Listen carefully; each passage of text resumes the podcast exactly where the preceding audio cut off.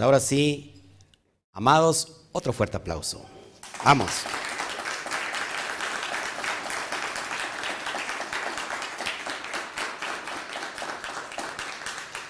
Estamos muy felices en esta mañana de Shabbat, una mañana fría, pero indispensable para estudiar Shabbat, un buen cafecito en la mesa, escuchando esta enseñanza y wow, voilà, nos vamos al Olan Abba.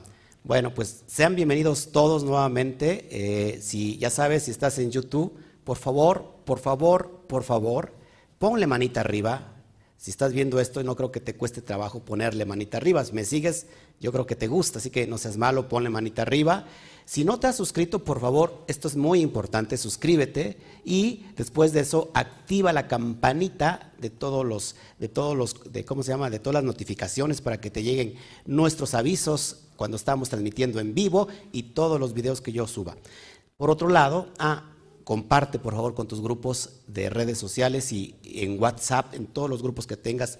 En realidad voy a estar muy agradecido. Y si estás en Facebook, ¿qué le decimos? ¿Qué ponemos en Facebook? un corazón así bonito, hermoso, vibrante. Deja tu comentario y también, por favor, compártelo en tus grupos de redes sociales y todos los grupos de WhatsApp. Tenemos que expandir esta verdad. Así que sean bienvenidos y nuevamente, uno, dos, tres. Shabbat Shalom. Bueno, este, saludos a todos, a todo eh, Norteamérica, a todo Estados Unidos, a todo nuestro país, México, hermoso país, aunque está, estamos viviendo crisis no solamente sanitaria, sino en todos los sentidos, creo que vienen tiempos mejores. Saludos a todo Centroamérica, a toda Suramérica, a todo Iberoamérica, a Europa y en todos lugares hasta donde llegue esta transmisión y también un fuerte aplauso hasta allá a Eretz Israel, porque también hasta allá llega estas publicaciones. Bueno, cada vez estamos siendo más y más y más. Eh, en realidad no me preocupa tanto eh, la cantidad, sino en realidad me, interesa mucho la calidad. Y esto es en serio, porque quizás muchas eh, personas que suben videos les interesa ganar muchos adeptos, adeptos, adeptos, en realidad esto yo quiero estar despertando las conciencias. Aquella persona que te invita a su jaulota grandota, ¿verdad? Y que vives de acuerdo a su ideología, este, se va llenando, se va llenando, llega el momento que son muchos. En realidad aquí yo te estoy invitando a salir de cualquier jaula, ¿sí? A cualquier jaula llamada religión. Te estamos, en realidad mi propósito es hacerte pensar en lo que estás creyendo, porque cuando accionamos eso, cuando llevamos ese pensar a la acción, ¿qué creen? Estamos abriendo y despertando nuestra conciencia. Mucha gente no quiere pensar en lo que cree porque piensa que está siquiera prohibido dudar en lo que cree. Porque cuando eh, entra la duda piensa que le está fallando a Dios, ¿sí o no? Pero en realidad el Eterno nos está mandando a que realmente, realmente eh, reflexionemos sobre su propia palabra. Si no hay reflexión, no hay poder de acción, no hay poder de conciencia, ¿sí? Acuérdate que, ¿quién decía que había una comunidad en el primer siglo que decía que todo lo escudriñaba? ¿Eh? Los de Berea, ¿sí? Seamos como los bereanos, que escudrillemos. Para eso se trata los estudios. Así que bendito sea el Eterno por aquellos que están despertando. Y en realidad esto no es, eh, es darte más armas para pensar más, para abrir tu mente más. Bueno, hoy estamos en, el, inicio, en el inicio perdón, del, capítulo primero, perdón, capítulo 9, en el episodio 1, y vamos a tratar esta situación de este ciego, mendigo, que era ciego de nacimiento. Todos se acuerdan aquí el relato donde Yeshua con su saliva hace el lodo, ¿verdad? Y le unta en los ojos y lo manda a lavar y el ciego es sanado de esa enfermedad. Vamos a ver todas estas situaciones porque hay gente que aún no sabe eh, sobre la situación de la saliva. ¿Por qué la saliva? Eh, nadie se preguntó eh, nada sobre la saliva. ¿Por qué? Porque queda claro que lo que llama la atención es, es ahí el milagro. ¿sí? Pero acuérdate, estamos estudiando el libro de los secretos en el nivel SOT conforme está escrito este libro. ¿Sí? Muchas veces queremos literalizar algo que no está escrito para entenderse en lo literal, sino entenderse en la metáfora, en el mashal. Cada vez que hay un mashal, parezco grabadora, pero es, es, necesario que usted lo vaya aprendiendo, sobre todo para las personas nuevas que se añaden constantemente. Cada vez que hay un mashal, forzosamente tiene que haber un inshal. Muchas veces el autor, en este caso Juan, escribe el mashal, escribe la parábola, y posteriormente, un capítulo después, o, unos versículos después, está la explicación de esa parábola. Por ejemplo, la semilla que cae entre pedregales, entre espinos, ¿se acuerdan? Y más adelante dice, estos son los que entró la palabra en su corazón y que por su emoción, ahí está la explicación, por ejemplo, de esa metáfora. Muchas veces el autor solamente escribe el mashal para que uno que ya está familiarizado con el texto del autor pueda interpretar desde su perspectiva cuál es el significado de esa metáfora, de esa parábola. El libro de Juan está escrito en el nivel del remes hasta el sod.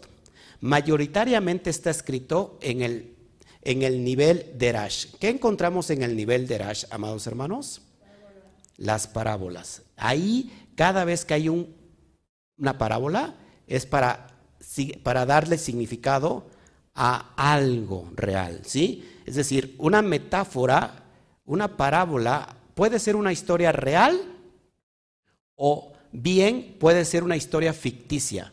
No importa si es real o ficticia la, historia, sino los valores de enseñanza que el autor quiere reflejar. Eso es la importancia desde el sentido judío. Se, estudia que esta metáfora o esta parábola o dicha historia no necesariamente sea tiene que ser real, sino lo que sacamos de los principios y valores de esa historia. ¿Todos aquí? Así que el autor está escribiendo desde ese nivel, desde el nivel de Rash, y, él, él, conoce muy, mucho el sentido en que se escribe porque le está escribiendo también a personas que conocen su escritura. ¿Por qué? Porque es una, es una eh, puede decir, un público homogéneo, que está en el primer siglo y que este escrito, por si no lo saben, casi el 99.9% está escrito en Sot, en mística. ¿Estás aquí conmigo? En el sentido gnóstico, en el sentido espiritual, donde todo, todo hace referencia desde el punto metafórico. A ver, ¿qué es una metáfora? Es un escrito de forma poética, de forma figurada, para poder entender el sustento y la profundidad de algo real. ¿Sí? ¿Estás conmigo? Por ejemplo, te lo voy a explicar fácil. Una comparación quizás burda, pero para, para, que me puedan entender, y sobre todo los que están recién llegando aquí. Yo le digo a mi esposa, esposa mía, tienes los labios de rubí. En realidad tendrá así labios de piedra, así, de así de piedra preciosa? ¿O por qué le estoy diciendo labios de rubí? Porque son rojos. Estoy haciendo una comparación poética, ¿verdad? De una piedra preciosa con sus labios. Nadie, nadie en la sala ni los que me están escuchando creyeron que eso es algo literal. Va a decir, la esposa del pastor es o es extraterrestre ¿sí? O, pertenece a, la, ¿cómo se llama? A la raza eh, reptiliana, porque dijo que tiene los labios de rubí. Nadie pasó por la cabeza eso, ¿no? Queda claro que entonces es una comparación metafórica, a una alusión poética de la belleza de la, de la piedra preciosa con sus labios. Tienes los dientes de perla. ¿Cómo son los dientes de perla? Blancos, así brillosos, bonitos, nacarados, ¿verdad? Esa es la, ¿cómo se llama? La belleza de la perla, el mérito de, esa, de esas perlas preciosas. Y nadie piensa que los dientes de mi esposa realmente son de perla, ¿no? Nadie, nadie le pasa por acá. Es tomar características de un objeto y compararlo con el otro. Tienes ojos de cielo. ¿Qué significa ojos de cielo? Azules o verdes. O tienes ojos como el mar, como el agua del mar, ¿no? Todo es comparación. Tienes el pelo como qué? Si fuera rubio, como de, miel, como la miel. Como la miel. Tienes el pelo del... ¿eh? Pelos de lote, dice la hermana. Pelos de lote. Entonces, son comparaciones, ¿no? ¿Por qué entonces el lenguaje metafórico y poético, cuando venimos a la Biblia, lo tenemos que literalizar, creerlo como algo literal cuando no está escrito para entenderse de manera literal, sobre todo el libro de Juan. ¿Están conmigo? Así que entrando en este contexto, es conforme estamos estudiando este libro, este hermoso libro que nos llena de grandes, de gran conocimiento para entender más la Torah, para meternos más a sus valores, pero sobre todo para aplicarlo en nuestra vida. El, el conflicto de toda la historia es que hay una guerra entre el cuerpo y el alma. ¿Cómo llegar a este concilio? Es estos principios y valores que la Torah transmite a través de estos códigos. ¿Ok? Bueno, esto es impresionante. Vamos a hablar entonces de la saliva. Yo no sabía esto hasta que uno empieza uno realmente a investigar, porque quizás yo prediqué cuando era cristiano eh, sobre la saliva, ¿no? y nunca me pasó por la cabeza entender porque simplemente lo estaba yo literalizando. Pero vamos a entender todo esto. Así que, ¿qué les parece si damos, nos ponemos de acuerdo con el bendito sea? Oramos y que esto sea de gran bendición para todos los que nos están viendo y escuchando. Padre, te damos a ti toda la gloria. Eres grande, eres poderoso por todo lo que tú haces, Padre. Gracias por los misterios que en tu corazón eh, has querido abrir para este tiempo, porque creo yo que es el tiempo de que toda la conciencia colectiva tiene que abrirse, papá. Tiene que entender eh, el verdadero significado de, estos escritos poderosos, que desgraciadamente se ha, se ha perdido toda su cosmovisión, todo su valor, papá. Te doy gracias por cada vasija que está del otro lado. Te doy gracias por cada vasija que está aquí presente. Te doy gracias por mi vida. Y te pido, Padre, que utilices hoy mi vida mi voz como un instrumento, papá, para que podamos llegar a cada alma que está del otro lado deseando escuchar la verdad. Te damos a ti todas las gracias y te damos gracias por el Rebe Yeshua. Amén, amén y amén. Bueno, pues ahora sí, vamos a meternos de lleno y para eso es necesario que abramos el, la Brit el compendio del Nuevo Testamento, del mal llamado Nuevo Testamento.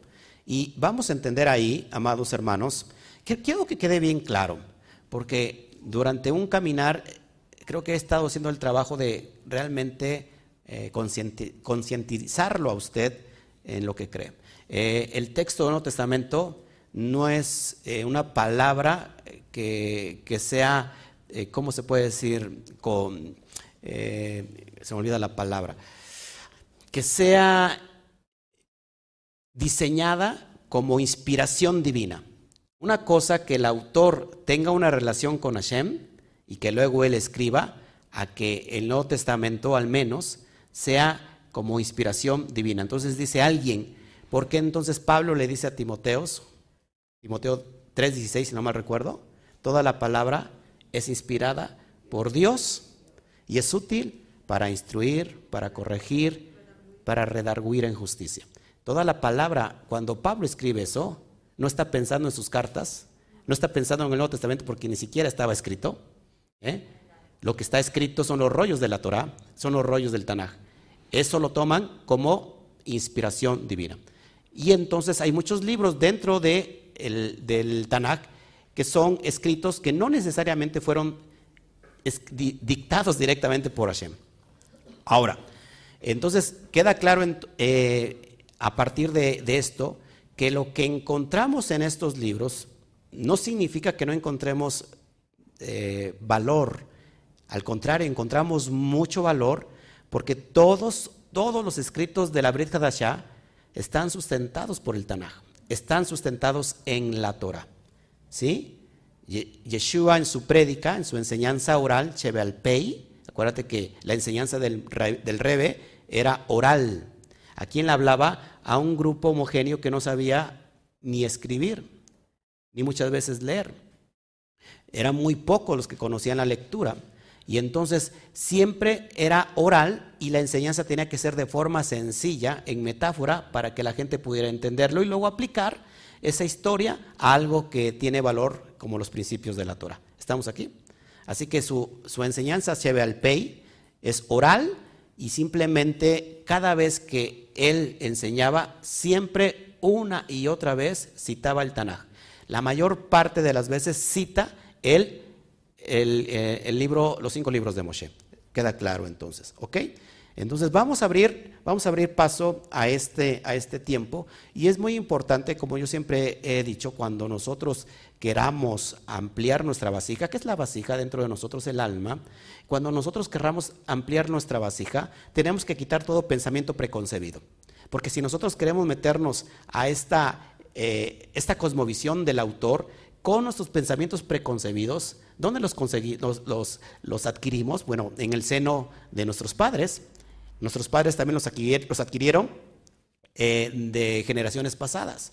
¿Y dónde? Sobre todo desde la cosmovisión occidental. Queda claro que lo que estamos estudiando es un libro oriental, no un libro occidental. Y este libro oriental tiene al menos casi dos mil años de escritura, de antigüedad, que no necesariamente tiene que reflejar el tiempo y la cultura donde estamos nosotros viviendo, queda claro, ¿no? Así que es completamente extractos súper diferentes y distintos, pero lo que está detrás de esa enseñanza nos queda para este tiempo y para toda la eternidad, porque está haciendo alusión al valor del alma. ¿Todos aquí? El alma no envejece. ¿Mm? Envejece el cuerpo, pero el alma no envejece. ¿Ok? Bueno, vamos a meternos entonces de lleno verso 1 del capítulo 9. Y pasando vio a un hombre ciego de nacimiento. queda claro que lo que voy a dar, o el autor empieza a escribir una metáfora, una parábola, un mashal, ¿sí? Más adelante va a decirnos, mira, del capítulo, apúntalo por favor, esto no lo traigo en pantalla del capítulo 9, versículo 1, del versículo 1 al versículo 34, nos va a hablar de, esta, de este mashal. ¿Qué es mashal? Metáfora. A partir del versículo 35 en adelante, nos va a dar el ninshal. El ninshal. ¿Qué significa este mashal? ¿Ok? Bueno, me voy a ir muy despacio para que nadie quede fuera de esta estructura y que vayamos comprendiendo el texto. Sobre todo, acuérdate que estamos, vamos a tratar el personaje del Jesús histórico, de ese maestro rabino que existió en el primer siglo y que desgraciadamente su enseñanza fue de alguna manera mal interpretada hasta el día de hoy. ¿Por qué? Porque de repente apareció un personaje, casi héroe, un Jesús completamente eh, religioso inventado por Roma. No así este personaje que existió en el primer siglo y que tiene una enseñanza que hasta el día de hoy los que lo están entendiendo está produciendo cambios. ¿Ok?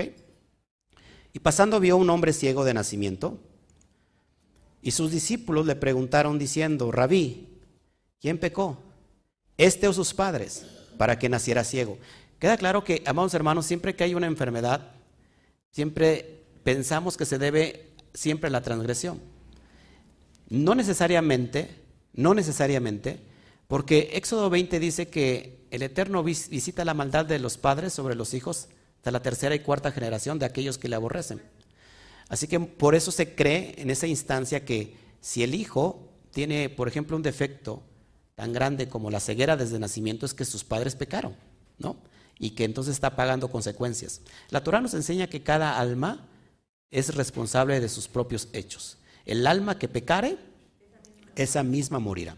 Así que lo que nos está enseñando también la cosmovisión, eh, eso también se, puede, se podía creer que era así, pero el escritor menciona a Yeshua como el, abridor de esos contextos eh, que están eh, de alguna manera sin interpretarse en, el, en el nivel atmosférico espiritual. Y entonces Yeshua es como aquel intérprete que va a abrir esos códigos y secretos para entender estos grandes misterios. ¿sí? Queda claro que, que muchas veces también la persona puede estar enferma, no necesariamente porque haya transgredido, porque haya pecado, sino porque también el alma misma está batallando dentro de sí y el cuerpo se, no se resiente ese rigor y esos son síntomas de que el alma también se está elevando. Así que muchas veces la enfermedad es buena en cuestión de que hay una evidencia de que tu alma está siendo elevada a otro nivel mayor. ¿Sí? Bueno, y mira lo que dice Yeshua, porque esto es muy importante. Verso 3. Respondió Yeshua. Acuérdate que estoy estudiando, estudiándolo desde el Códex Sinaítico. Respondió Yeshua, ni este pecó, ni sus padres, sino para qué? Para que las obras de Elohim, de Hashem, se manifiesten en él. ¿Sí? Para que las obras de Dios se manifiesten en Dios. ¿Cuáles son las obras de Dios? ¿Cuál creen que sean las obras de Dios? Las obras de Dios. Los méritos de Dios es el Gesed, la bondad, el amor en ilimitado. Sí, es lo que Él nos quiere dar, pero desgraciadamente muchas veces nosotros no lo, no lo hemos podido entender. Verso 4. Debemos hacer las obras del que nos envió mientras es de día, llega la noche cuando nadie puede trabajar. Así, el autor hace una alusión que Yeshua, el maestro del revés, está diciendo que el día es referencia a la columna derecha y la noche es en referencia a la columna izquierda. ¿Qué encontramos en la columna derecha? La bondad. Así que el día, la mañana representa la bondad. ¿Sí? ¿Estás conmigo? El Gesed. Pero la noche representa el rigor.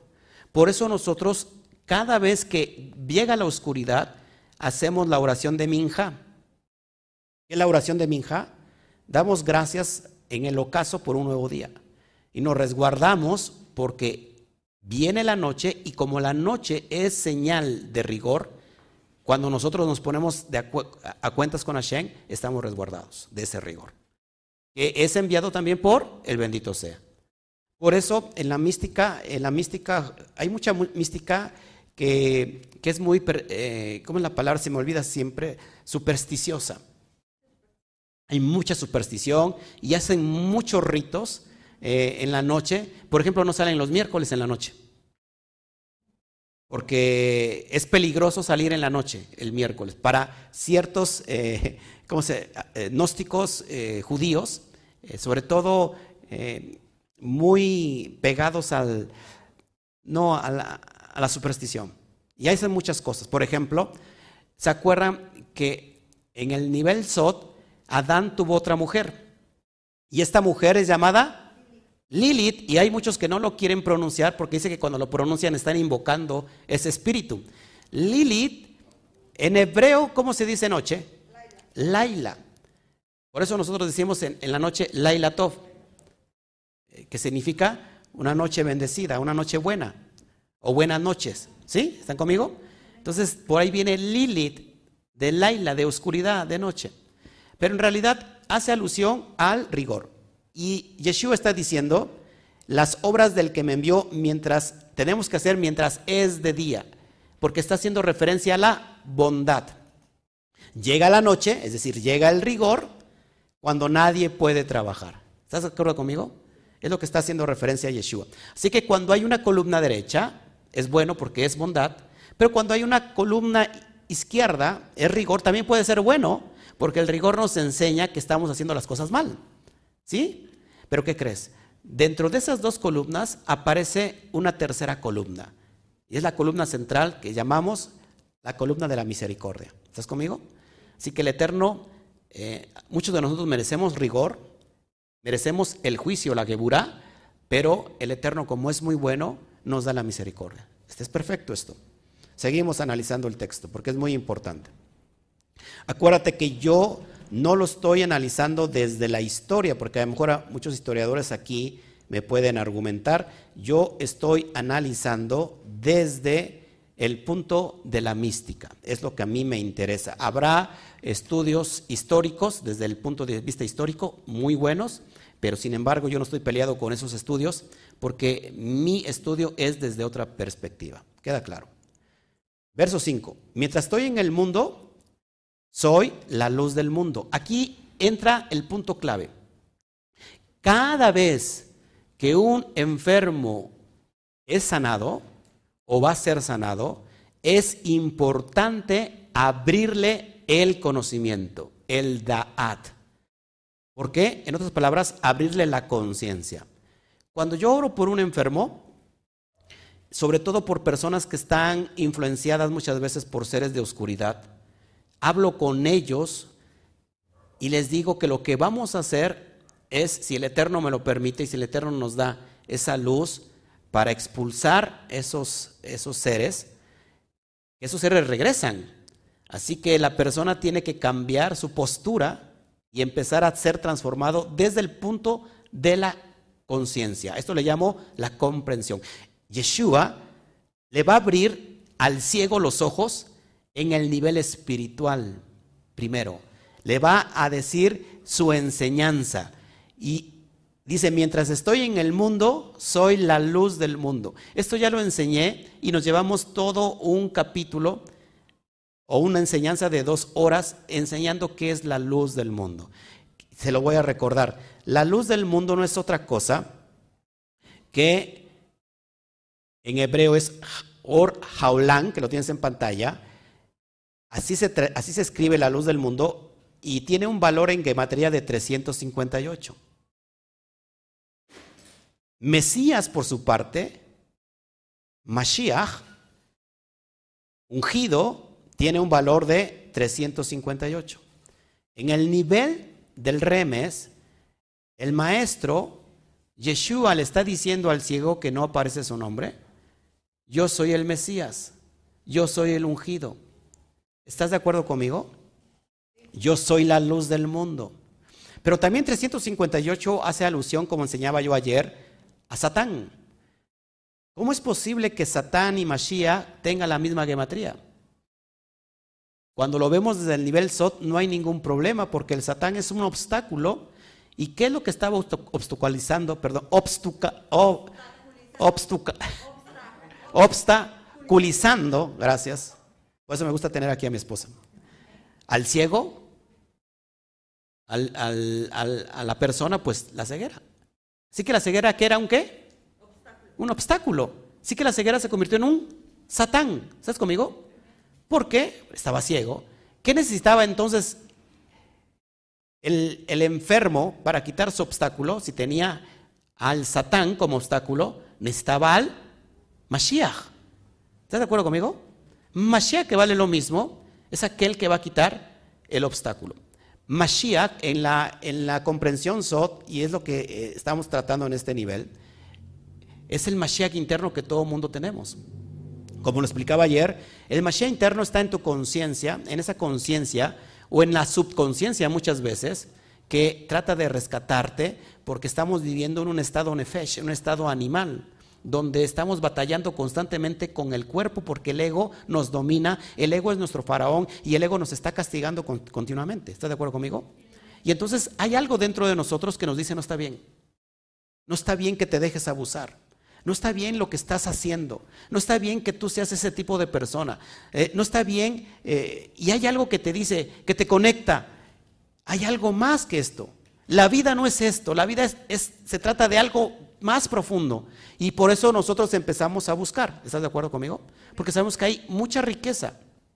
Ese es el Mesías dentro de nosotros. La conciencia, en pocas palabras, Aleph, la conciencia que nos va a conectar con el bendito sea. Esta conciencia que yo le llamo, lo puedo traducir como la conciencia, como la conciencia Mashiach, el nivel de la Neshama. Todavía que estamos en esta dimensión, acuérdate que las otras dimensiones, tenemos cinco dimensiones del alma, ya lo enseñé, Nefesh, Ruach, Neshama.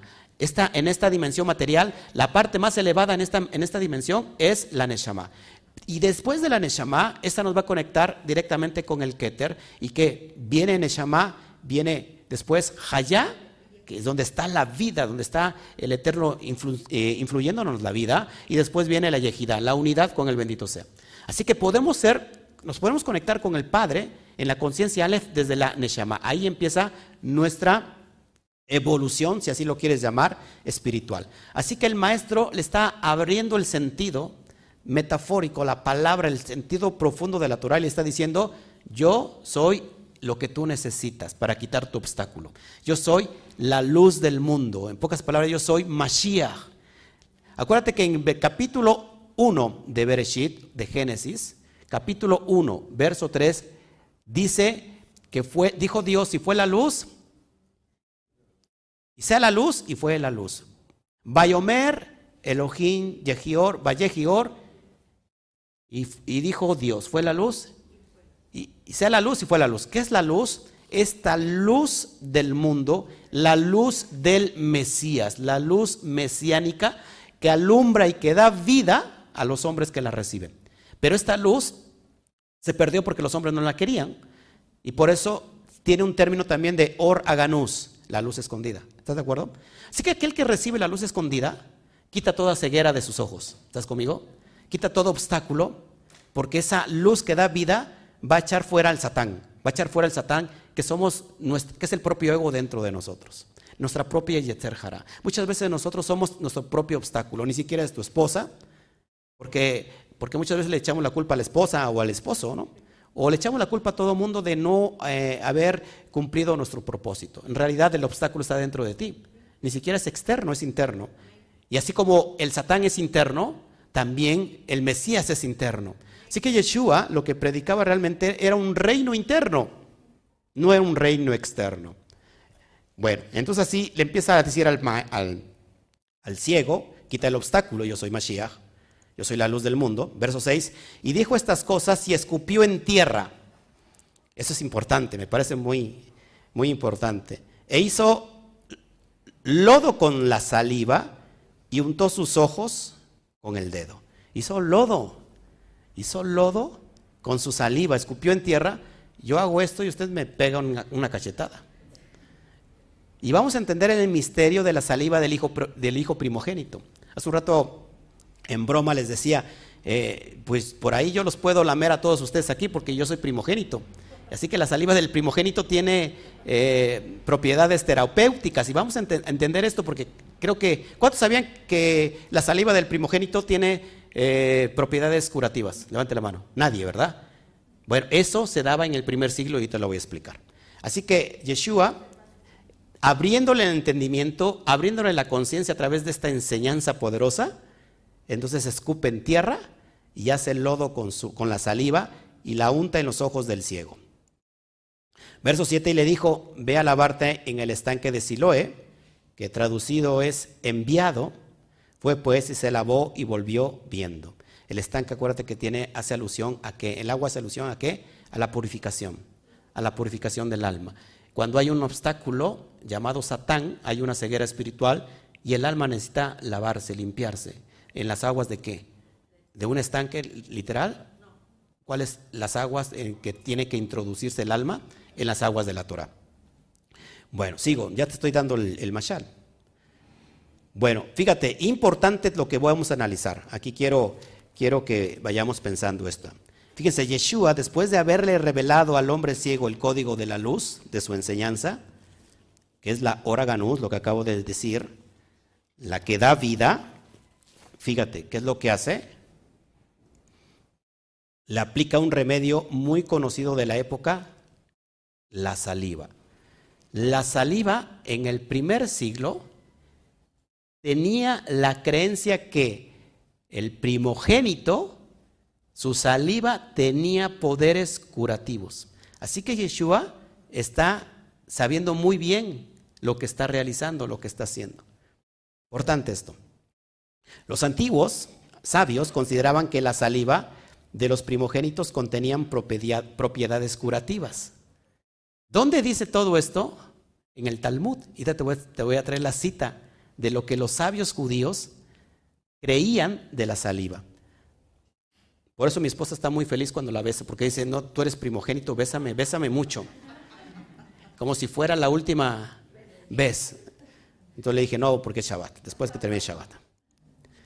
Fíjense, según el Talmud hay una cita que aclara esto. A mí me, me parece importante investigar todo lo que no está a nuestro alcance. Estamos hablando del primer siglo, de la era común. Mira, la cita viene en Babá Batra 126b. Te lo leo. Una vez vino un hombre ante Rabí, ante el, ante el rabí Janina, y testificante él, estoy seguro de que este hombre es el primogénito. Janina preguntó, ¿cómo es que estás seguro de eso? El hombre respondió, porque cuando la gente enferma venía con su papá, él les decía, vayan con mi hijo Shidkat, él es primogénito y su saliva cura. Te los, te los subrayo en amarillo. Él es primogénito y su saliva cura. Pero podría ser que él era el primogénito de su mamá y no de su papá. No, porque hay una tradición que la saliva del primogénito de un padre sana, pero la saliva de un primogénito de solo una madre no sana. Por ahí, si usted me agarra la onda, también el autor estaba defendiendo que Yeshua supuestamente lo trataban como un bastardo.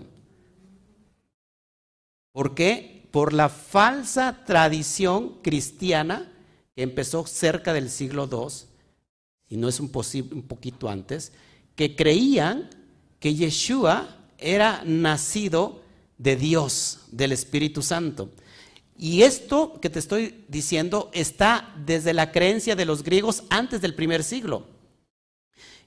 Por ejemplo, la historia, si se acuerdan, ¿quién embaraza a una mujer virgen con los rayos del sol? Y de los rayos del sol nace Cupido. Semiramis. Tamuz. Estamos hablando de la cultura egipcia.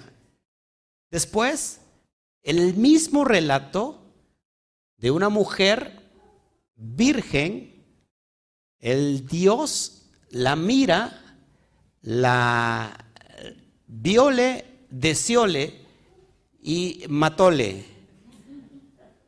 Y la embaraza y nace un ser semidios, Zeus.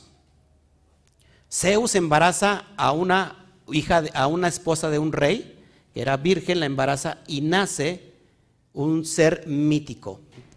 Acuérdense, acuérdense, ya los había comentado. ¿Sí? ¿Quién? Aquiles, creo que era Aquiles. Entonces, y tenemos muchas historias de esas antes del primer siglo, desde mucho antes, y en el tiempo de que Juan está escribiendo esta carta, por supuesto, que también muchos veían la figura del maestro como un semidios.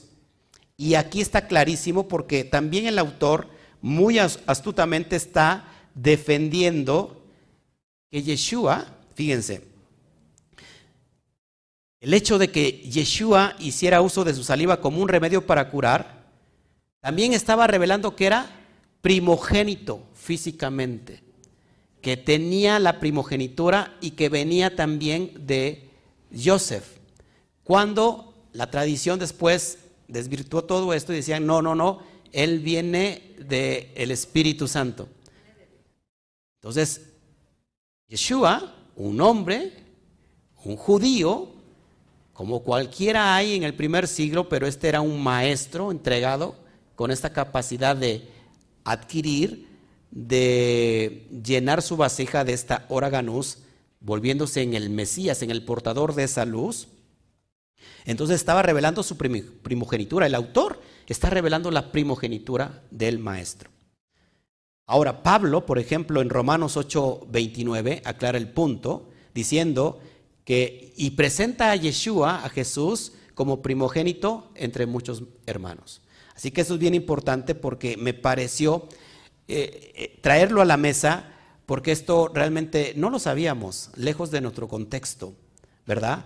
Nuestro contexto occidental, y, no sabíamos que, en verdad había una tradición que la saliva eh, del primogénito curaba. Así que el autor muy, muy, muy didácticamente está, está defendiendo que Yeshua era, era primogénito, ¿sí? y que no era un bastardo, y que por supuesto era un hombre, porque nadie, nadie eh, puede interpretar algo literal de, un texto que está eh, eh, escrito de manera poética.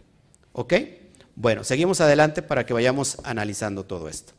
Me parece importante estar trayendo todo esto porque muchas veces no sabemos de lo que se está tratando.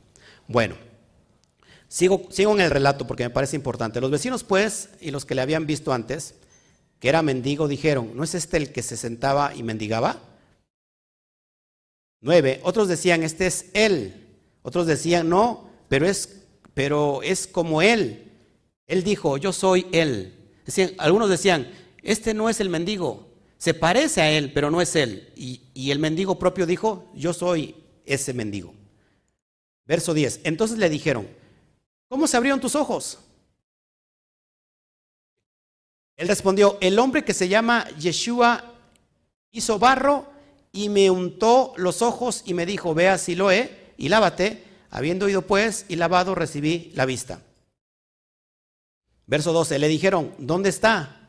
Él dice, I don't know. Es decir, no lo sé, para los que no saben inglés. Verso 13, llevan a los fariseos al que antes era ciego, los llevan delante de los, de los perushín, al que era ciego. Verso 14, y era Shabbat. Era reposo, dice la Reina Valera. Era Shabbat el día en que Yeshua hizo barro y le abrió los ojos. Qué gran, terrible eh, pecado, transgresión a la Torah. Sanar en Shabbat. Bueno, ahorita te lo explico. Y era Shabbat el día que Yeshua hizo barro y le abrió los ojos. Verso 15, otra vez. Pues los fariseos también le preguntaron cómo había recibido la vista. Él les dijo, me puso lodo en los ojos y me lavé y vi. Miren para poner el contexto histórico. Hay dos escuelas, dos corrientes en el primer siglo.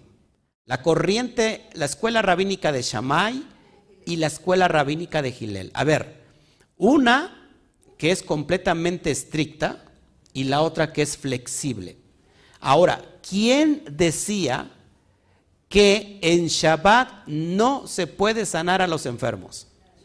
Shammai decía, en Shabbat no se pueden sanar enfermos, está prohibido.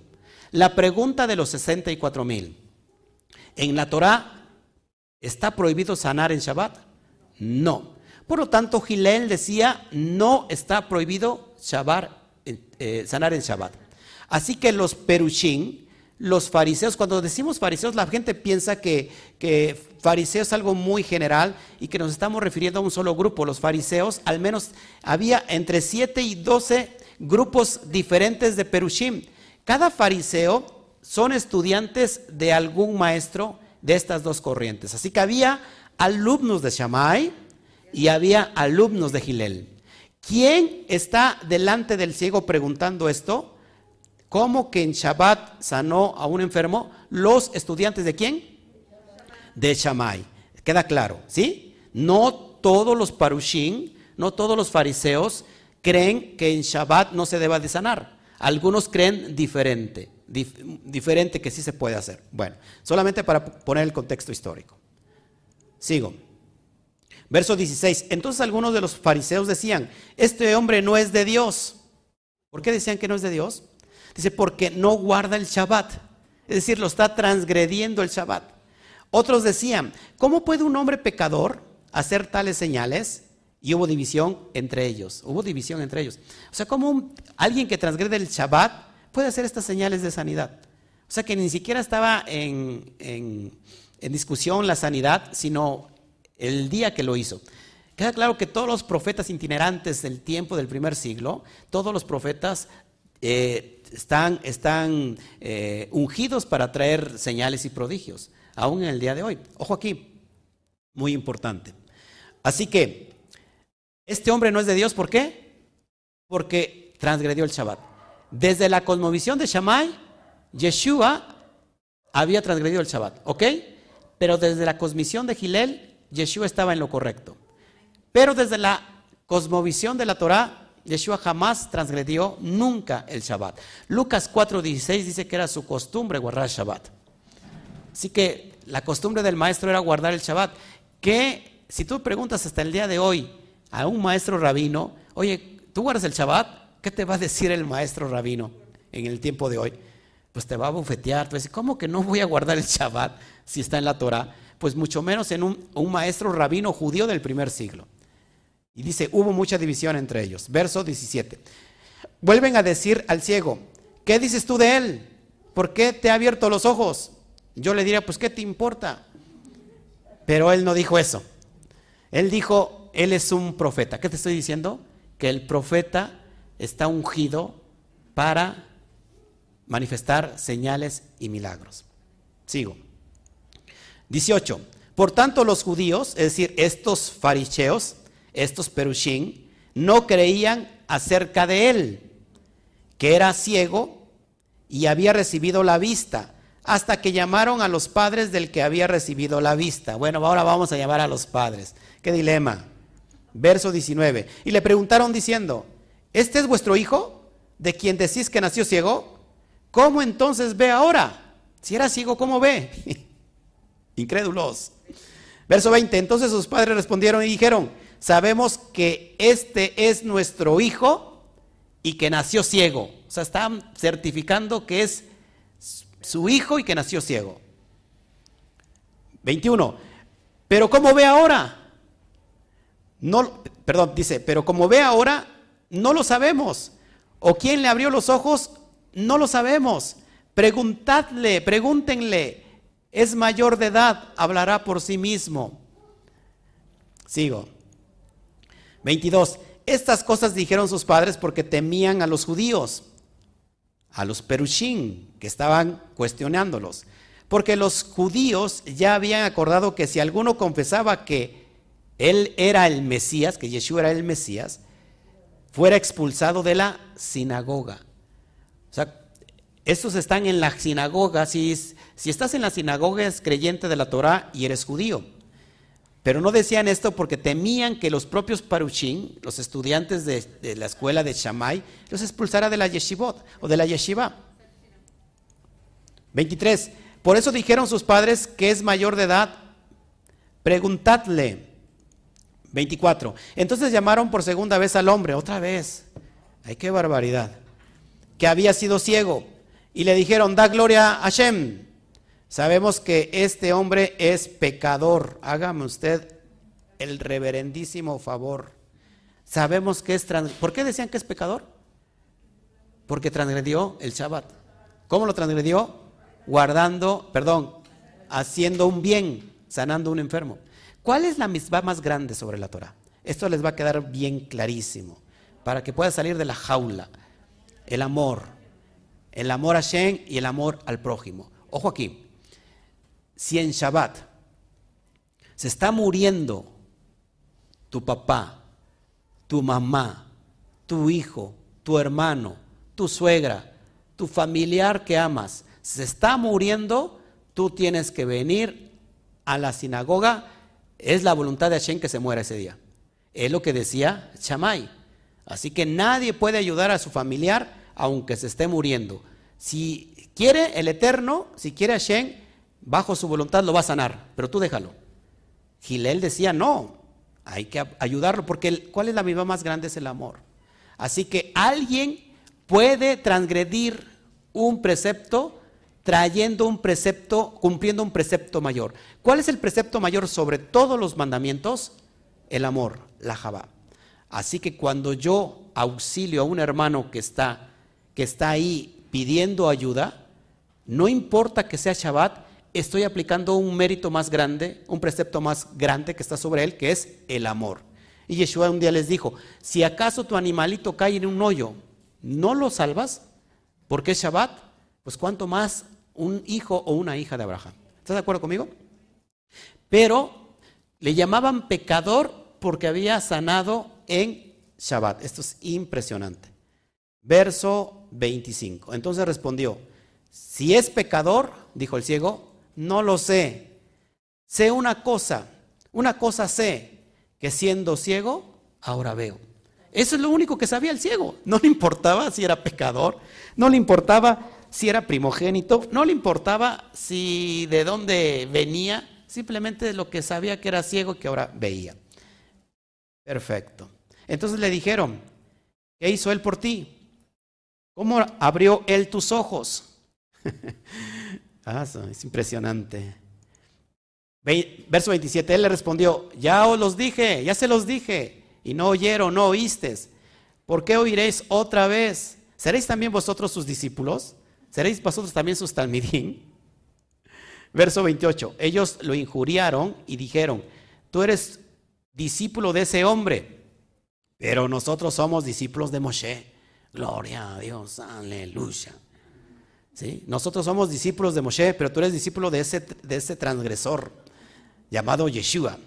Verso 29, sabemos que Hashem habló a Moshe por este hombre, pero, pero este hombre dice, repito, 29, sabemos que Dios habló a Moshe, pero este hombre no sabemos de dónde es, no lo conocemos o no lo reconocemos como un profeta, ni mucho menos como el Mesías. Verso 30, respondió el hombre y les dijo, pues en esto está lo maravilloso que no sepáis de dónde es, y sin embargo me ha abierto los ojos. Tómala. Yo diría, toma chango tu banana. Me ha abierto los ojos. Déjeme ver nuevamente mí.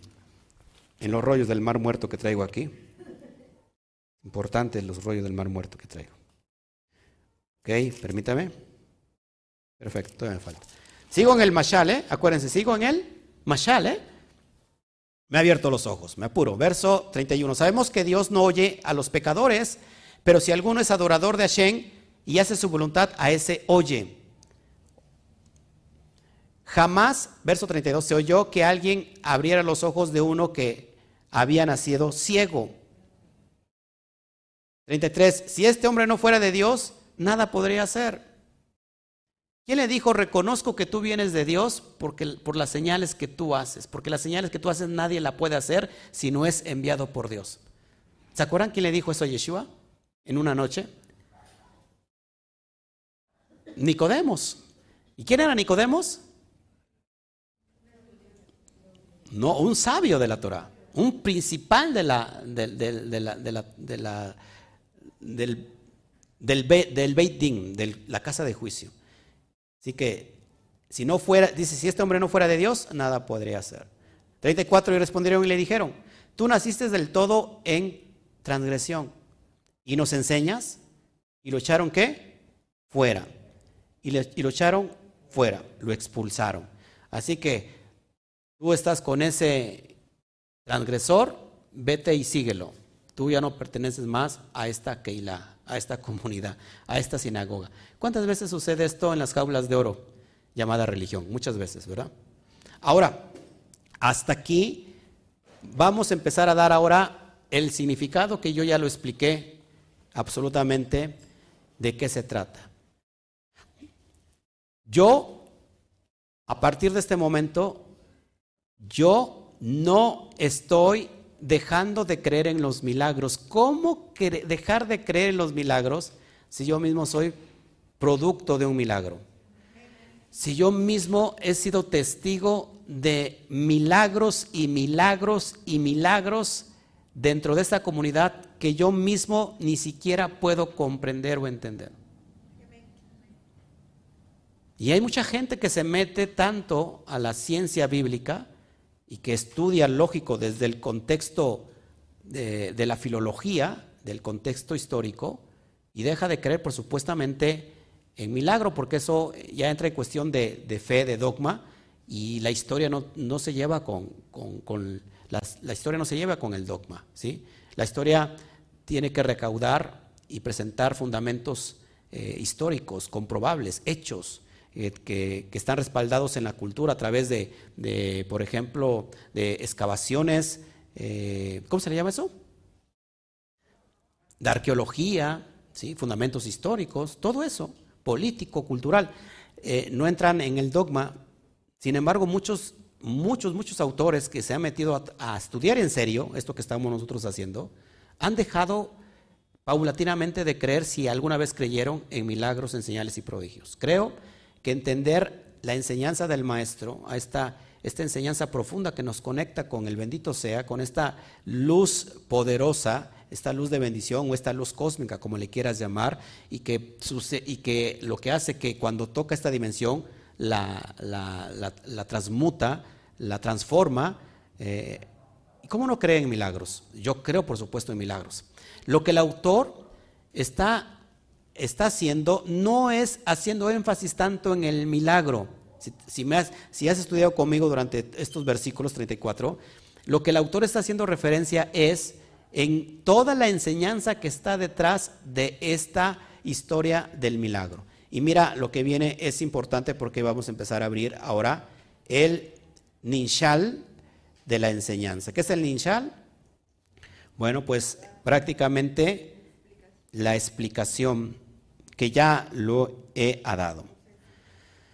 Bueno, vamos para allá, vamos a ver su esencia, ya con esto voy a terminar. 35, Yeshua oyó que lo que habían, que lo habían echado fuera y lo encontró y le dijo, ¿eres tú en el Hijo del Hombre, en el Ben Adam?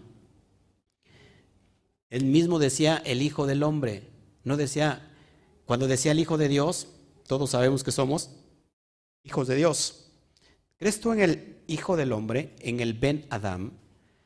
¿Quién había transgredido en el Gan Eden la... Eh, no le quiero llamar, mandato, sino el consejo de no comer del, del, fruto del árbol del conocimiento del bien y del mal. ¿Quién había transgredido? Adán. Ahora, por él, desde esta cosmovisión, entró esa transgresión y toda la humanidad, la humanidad entró en pecado y entró en muerte. ¿Cuál era el trabajo entonces del Ben Adam, del Hijo del Hombre? Hacer tikkun, recomponer, ajustar o componer lo que había transgredido el primer Adán. Así que Yeshua es considerado el Ben Adam porque viene a rectificar lo que hizo mal el primer Adán. ¿Está claro? Y le dice, ¿crees tú en el Ben Adam? Ahora, el problema, dicen los sabios, que no es que no pudiera comer el hombre el árbol del conocimiento del bien y del mal, sino que era Shabbat y tenía primero que entender el conocimiento del árbol, perdón, el, el árbol de la vida para después entender el árbol del conocimiento del bien y del mal. El árbol del conocimiento del bien y del mal es la parte que conocemos como la vina. ¿Qué es la vina? Donde estamos fragmentados, donde estamos en esta cosmovisión de lo dual. Por eso es el árbol del conocimiento del bien y del mal. Ahí, cuando comió el hombre, entró en esa dualidad que no termina.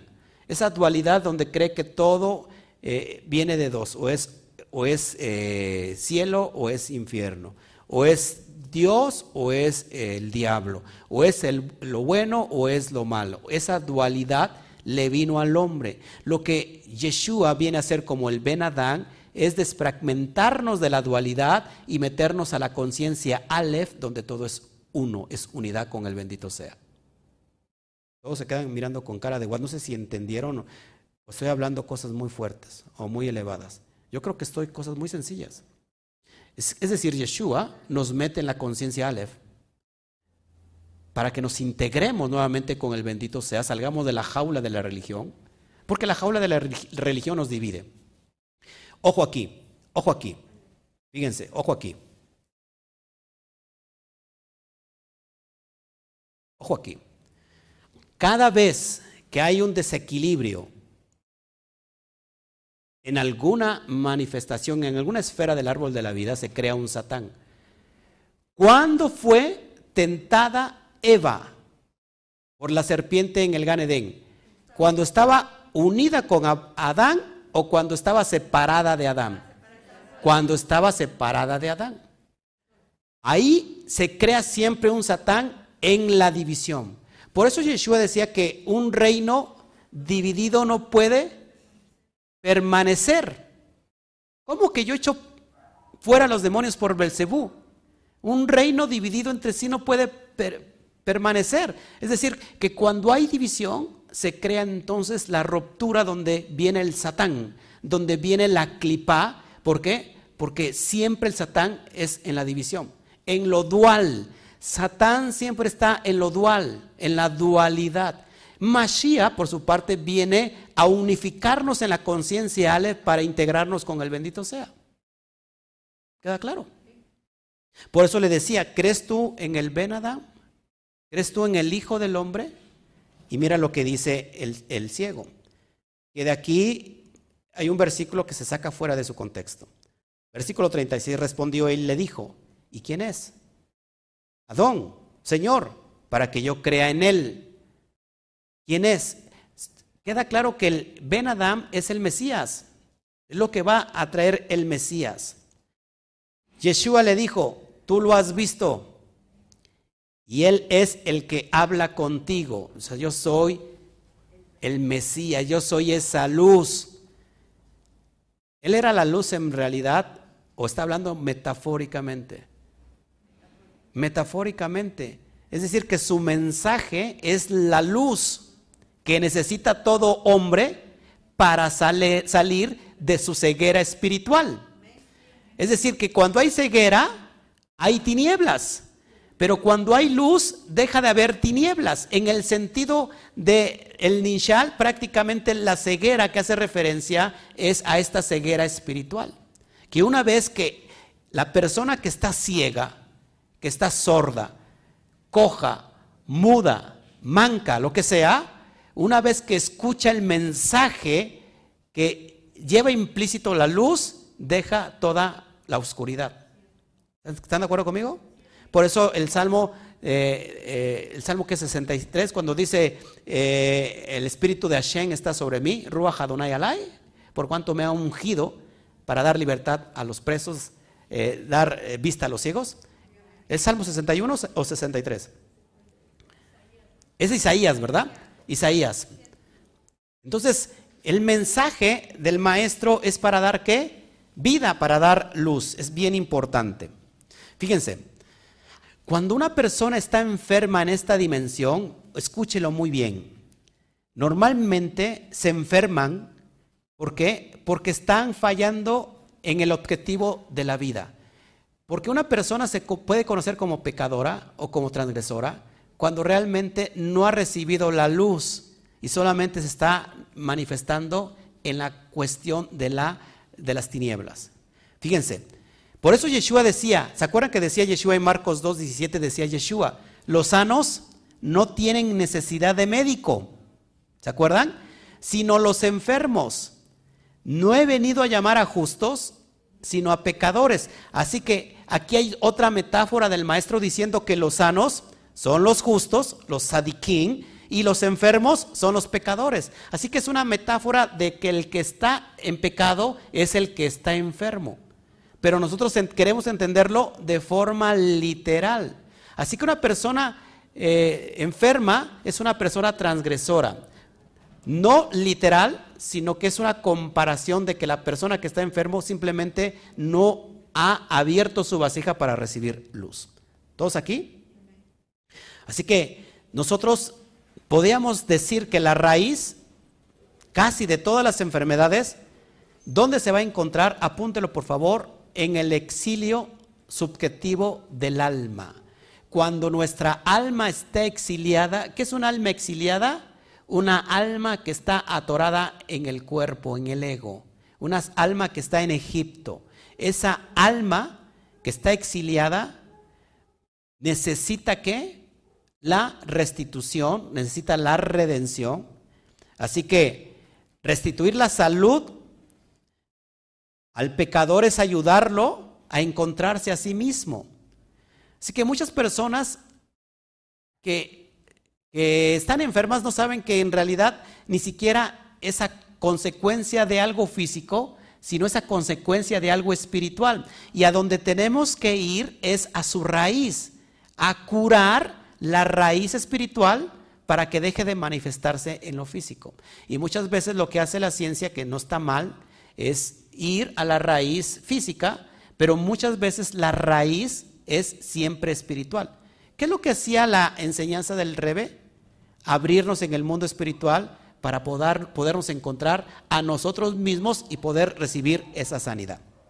¿Ok? Así que nosotros podemos definir que cuando nosotros, en nosotros hay enfermedad, significa entonces que estamos en el exilio. ¿Sí? Pero la potencia de energía mayor del Keter, esa es la gran noticia, se manifiesta solo en el Malhut, solo en esta manifestación. Así que alégrese. Así que Isaías 35, del 4 a 6 también dice, ¿no? Que entonces los ojos de los ciegos serán abiertos. Así que Isaías hace alusión también a la luz. He aquí, levántate y resplandece, porque ha venido la luz, ha nacido la luz, ¿no? Algo así. Y la luz, a ver, vamos para allá. ¿Isaías qué? ¿60 es? Rápido, vamos para allá. Ajá. Usted es muy sabio. Voy a sacar mis, mis rollos del mar muerto.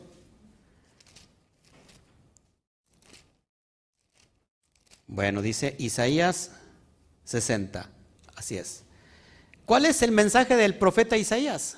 La luz. Mire, dice, levántate, resplandece, porque ha venido tu luz. Venido la Or. Y la gloria de Yud Kei ha nacido sobre ti. Porque aquí, ojo, he aquí, tinieblas cubrirán la tierra y oscuridad las naciones mas sobre ti amanecerá, amanecerá Yudkei Batkei y sobre ti será vista su gloria. Así que entonces los ojos de los ciegos se abrirán cuando dice en Isaías 35. Está hablando de esta metáfora de la luz que toda persona necesita tener dentro de sí para encontrarse a sí mismo, porque la persona andamos siempre en oscuridad dentro de nosotros y queremos ir a una religión para encontrar la luz, pero resulta que esa religión nunca nos va a llevar a encontrarnos a nosotros mismos. La religión te va a llevar a encontrar o al papa o al pastor, ¿no? Para que le des todo, pero nunca te va a llevar a que te encuentres a ti mismo, porque una cosa es bien importante, porque cuando te encuentras a ti mismo, pues ya entonces se empiezan a preguntar, este va a despertar de su conciencia, se me va a ir, se me va a ir de mi jaula de oro. ¿Mm? ¿Estás consciente de eso?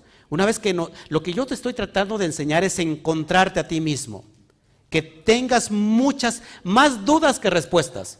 ¿Cómo así, pastor? Sí, que ustedes tengan más dudas que respuestas. Porque cuando tienen más dudas, entonces están propensos a ir en búsqueda de su interior del reino de los cielos. El reino de los cielos ni está aquí, ni está allá. El reino de los cielos está dentro de vosotros. En el interior. Ese es el reino de los cielos que Mashiach predicaba. ¿Estás de acuerdo? Que el alma realmente deje su exilio. Y una vez que el alma deja su exilio y ha emigrado a este nivel de la Neshama, ¿qué crees? Entonces esa, esa persona ha salido de toda enfermedad, de toda ceguera espiritual. ¿Mm? ¿Estás de acuerdo conmigo? Bueno, sigo. Sigo avanzando, ya casi termino.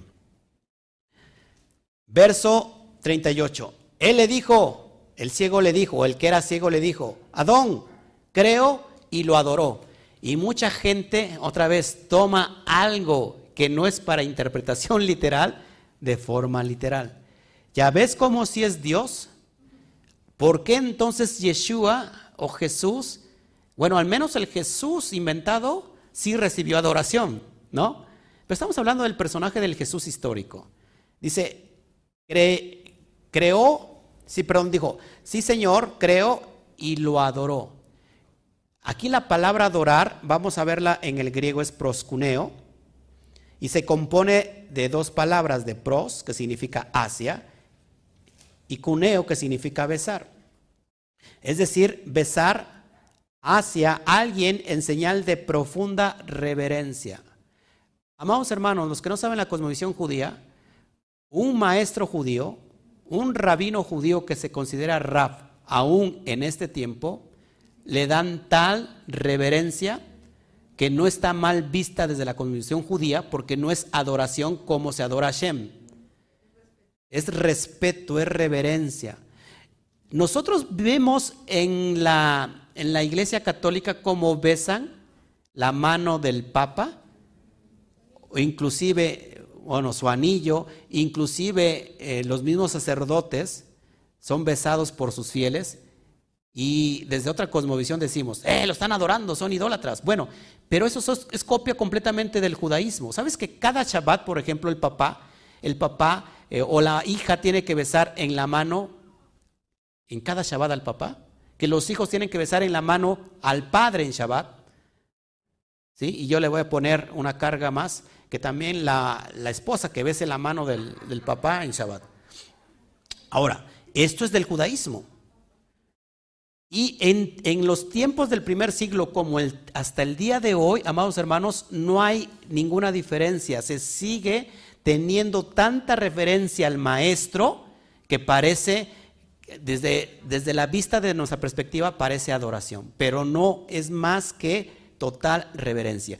Cuando usted ha visto hablar a un judío, a un maestro judío, hablando mal de su propio maestro, siempre que inicia sus enseñanzas, dice, así dice el rebe, la enseñanza del rebe, y si está, ya no vive su, su rebe, dice, en memoria de mi rebe, que en memoria santa esté, y siempre lo adoran o lo reverencian de esa manera, porque inclusive en el día de hoy, si el alumno, el talmid, va a sentarse a comer, y no se puede sentarse a comer si primero no le habla a su rebe y le dice, Rab, ¿ya comió usted?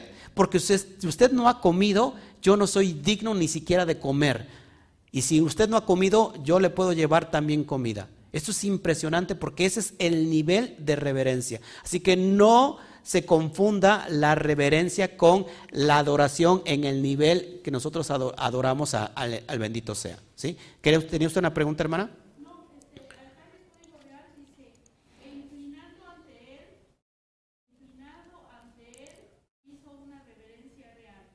Inclinando ante él hizo una reverencia real, exactamente, como cualquiera ante un rey, ¿no? ¿cómo se reverencia? Se inclina uno, ¿no? Y de una forma que está, está uno aceptando o, eh, su autoridad, le está eh, reconociendo sus méritos, ¿no? De, de grandeza. Este es en el sentido de que él lo adoró, o sea, lo reverenció, como al día de hoy, repito, lo hace cualquier talmid delante de su rab. Baruch Hashem. Bueno, seguimos. Verso 39. Y dijo Yeshua, para juicio he venido yo a este mundo, para juicio he venido yo a este mundo, para que los que no ven, vean, y los que ven se vuelvan ciegos. ¿Por qué ha venido para juicio? si el Mashiach viene a traer paz?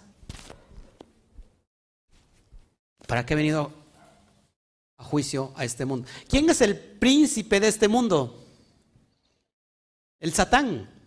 ¿Por qué vino por juicio, para juicio a este mundo? Porque es el, el antagónico, o el antagónico de él es el Satán. Porque Mashiach vale 358 y Satán vale 358.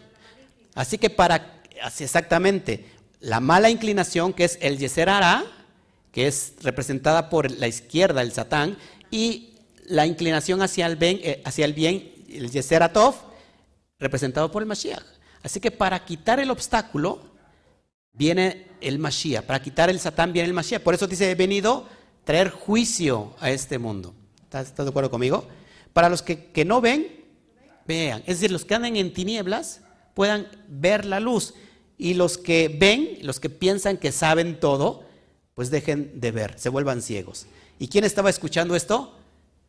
No solamente el ciego, sino los parushim, los, los estudiantes de, en este caso, ¿de quién? De Shammai. 40. Algunos de los perushim que estaban con él oyeron y le dijeron, ¿también nosotros somos ciegos?